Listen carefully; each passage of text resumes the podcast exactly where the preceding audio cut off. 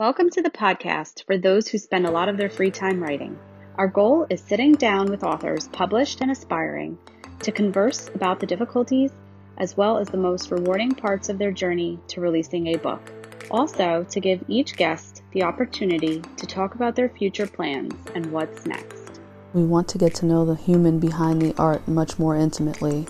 For writers who have published multiple works, that means finding out how the experience differed from book to book. In addition, it also means reaching out to editors, bloggers, and publishers to get their hot take on what makes any piece of writing a great read for them. Stay tuned. Episodes of Married to My Writing soon to come.